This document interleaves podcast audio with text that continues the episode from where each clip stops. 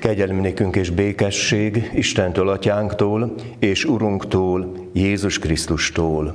Ámen. Kedves testvérek, hallgassuk meg az ige hirdetés alapigéjét Pálapostolnak a rómaiakhoz írt leveléből, a 14. fejezet 7. versétől kezdődően a következőképpen olvassuk. Mert közülünk senki sem él önmagának, és senki sem hal meg önmagának, mert ha élünk, az Úrnak élünk.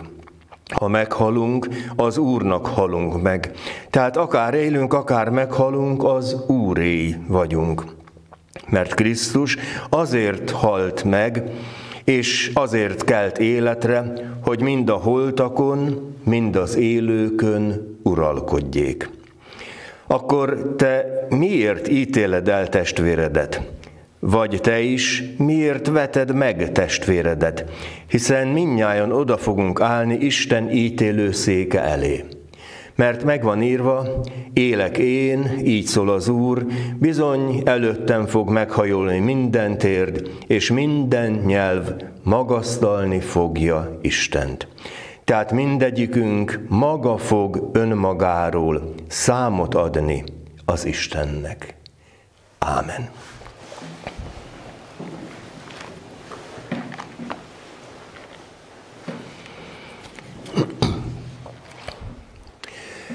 Kedves testvérek, az emberiségnek van egy nagy-nagy kollektív vágya.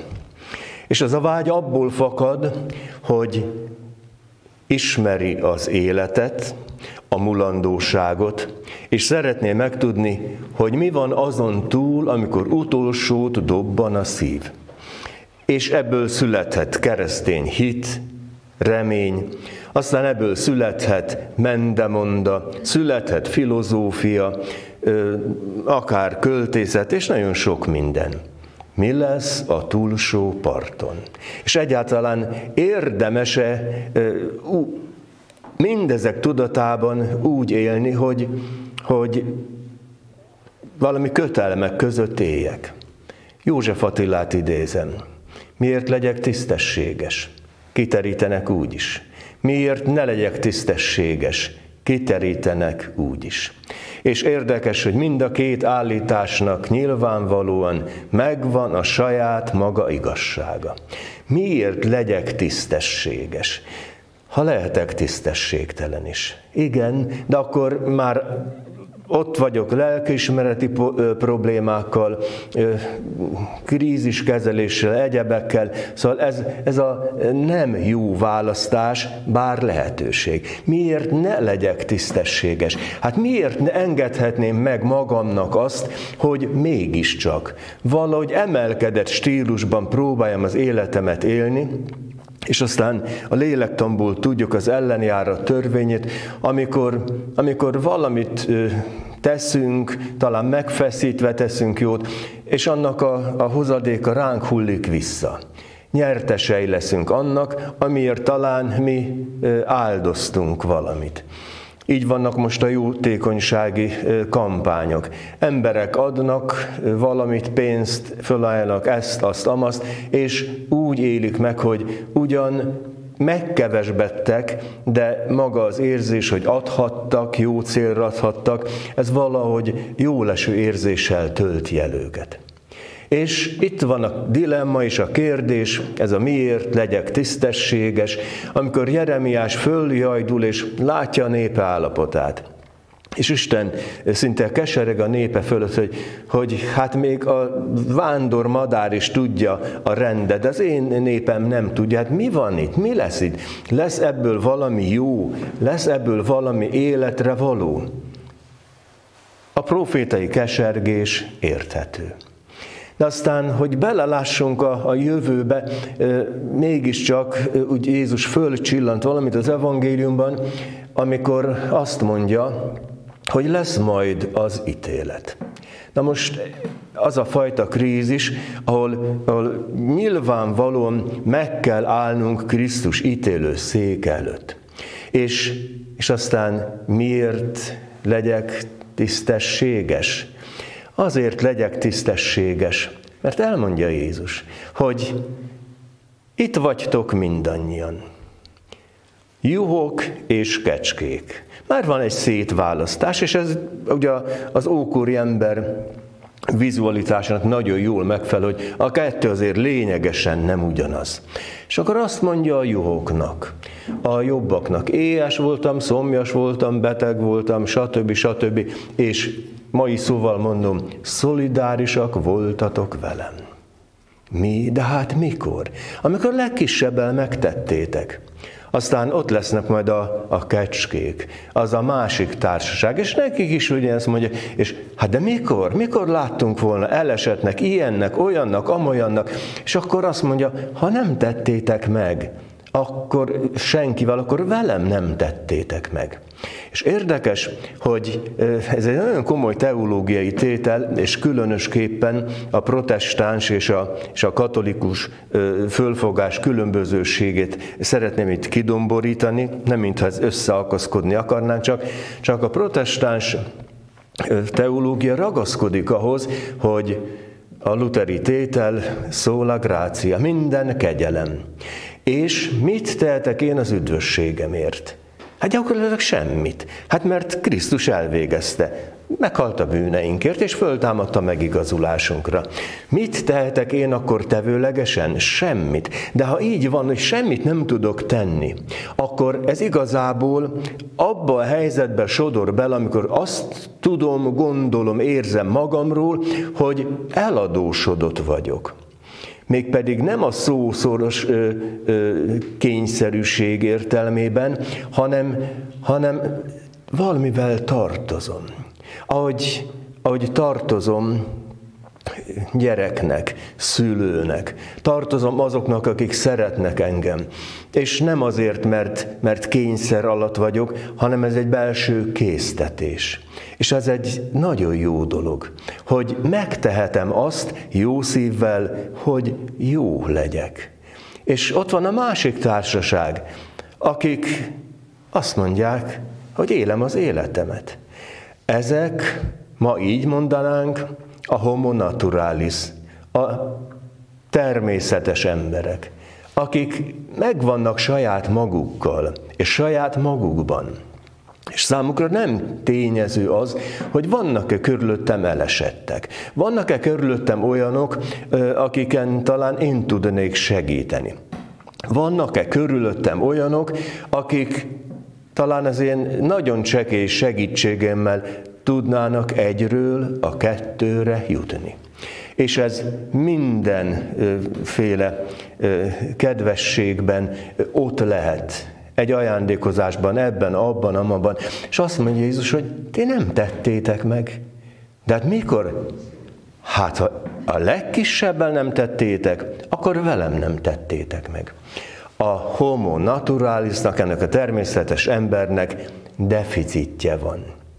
És ő nem azért szorul ki az üdvösségből, mert, mert nem teljesített eleget, hanem mert nem teljesített semmit. Mert, és ez is a, az evangélium logikája, hogy a nap följön jókra és gonoszakra egyaránt. És a belső motiváció itt már nagyon-nagyon fontossá válik. Az, az a bizonyos juh csoport, az ott van, mint akik, akik szívből, szeretetből tettek valamit és gazdagítottak. Családot, közösséget, rokonságot, társadalmat, és így tovább. És ők azok, akik, akik arra azt mondja Jézus, hogy hát ti vagytok az áldottak. Ti nem az, nem azzal szereztétek meg az üdvösséget, mert annyira jók voltatok, hanem mert hogy az üdvösséget elfogadtátok, hát ott van a szívetekben a vágy, hogy ezt tovább is adjátok.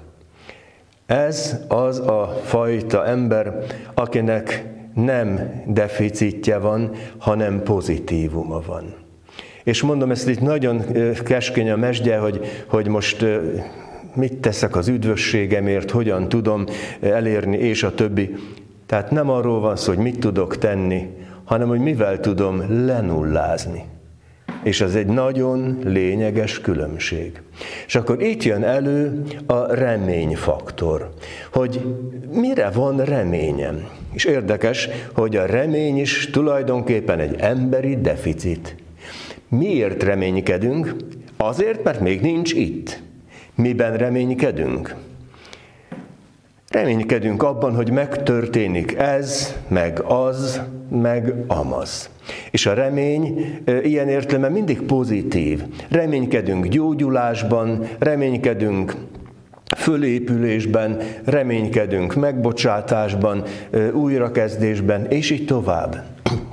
És ez a remény, ez mindig kinyitja előttünk a, a, a jövőt. És ebben az az izgalmas, hogyha végig gondoljuk, amikor Jézus beszél a boldogságról, a nyolc boldogságról, az evangéliumban, hogy Máté írja, akkor, akkor kiderül, hogy a szegények is boldogok, a békességre igyekvők is boldogok, az üldözöttek is boldogok. Miért? Mert, mert rászorulók. Isten kegyelmére szorulnak rá. És ezt megélik. És ez a reménynek a forrása. Tehát a remény az az, hogy számolok Istennel, hogy lesz valami. Az optimista majdnem hasonlít hozzá, remélem, hogy meg fogom tudni oldani. A kettő között nagy-nagy különbség van. A remélem meg fogom tudni oldani, abban ott van, hogy én vagyok a főszereplő, az életem főszereplője. Nem kell senki, nem kell semmi, majd én. És ez a bizonyos én, ez a nagy ego azt akarja elhitetni, hogy megy Isten nélkül is. És nem tudom, kinek milyen élet élményei vannak, és lehet, hogy voltak ilyen nagyon egós pillanataink is, de azért úgy, úgy összességében nem azt érezzük, tudjuk, gondoljuk, hogy, hogy Isten nélkül nem megy. Szóval, hogy, hogyha visszagondolok akár az életemre, a múltamra, hogy a sorsom sötétlő árnyakös szent arca rejtezik, rejtezett, hogy énekversünk sorra mondja, ugye? Hogy, hogy annyi nagy ötletem volt, és annyira elgondoltam magam felül, hogy így lesz, meg úgy lesz. Nekem a pályaválasztás volt egy ilyen nagyon markáns élmény, hogy olyan nagy, okosan el terveztem, hogy, hogy én vegyészmérnök leszek. És minden úgy állt össze, hogy, hogy nekem volt igazam. Kiderült, hogy nem, nekem volt igazam. És itt a, a pályám legvégén visszagondolok, Uram, hálás vagyok, hogy nem vegyészmérnök lehettem.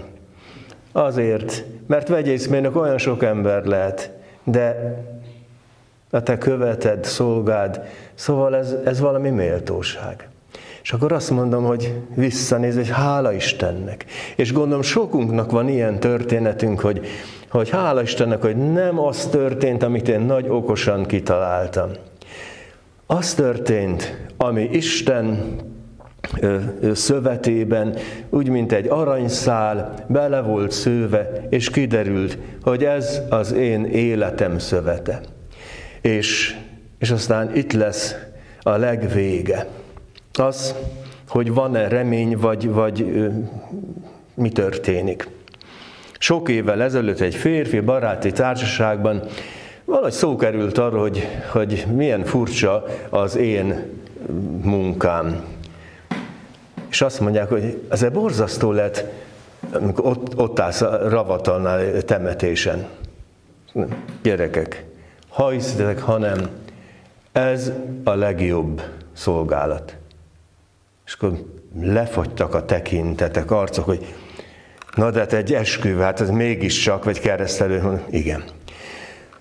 Hogy egy keresztelőn mit ígérnek meg a szülők, hitben nevelik meg ez, meg az, meg amaz, aztán a gyerek eltűnik az egyházi sűjesztőbe. Hát mondom, ez, ez nem egy nagyon biztos műfaj hanem az, hogy az esküvőn elrebegik a, a házassági esküt, kedvesen, aranyosan, akkor komolyan véve, aztán lehet, múlik az idő, kopik a szerelem, szerte foszlik a házasság.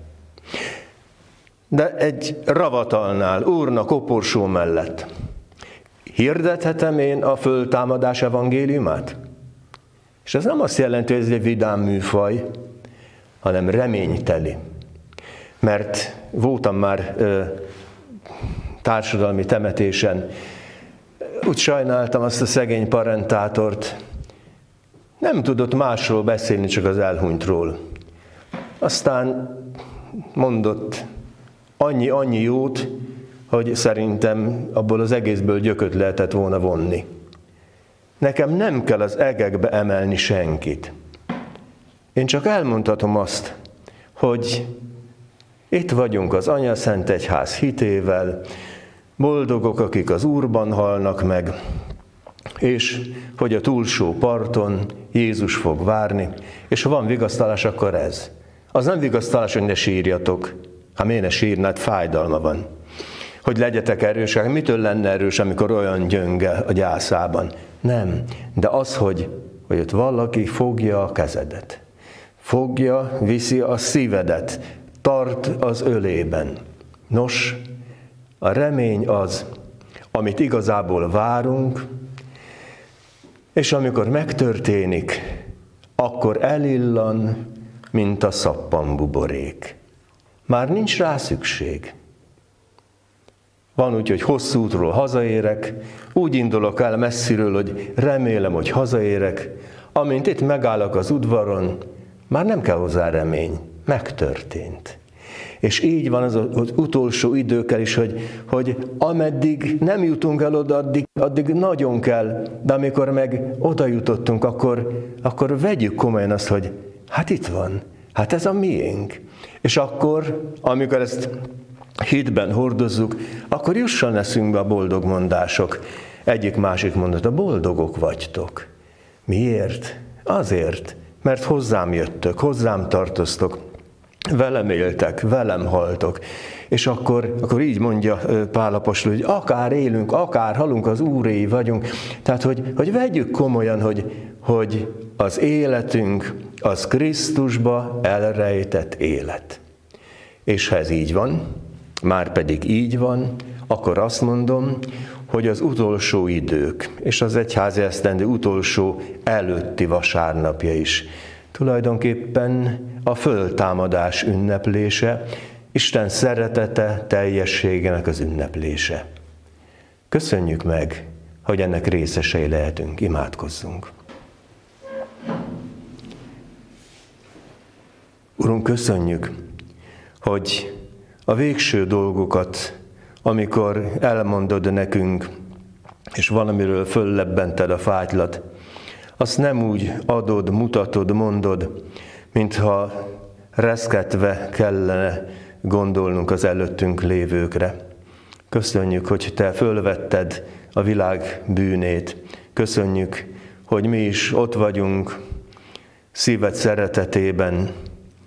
Köszönjük, hogy részesei lehetünk annak, amit Te a magad teljességéből adsz. Áldott légy érte. Ámen.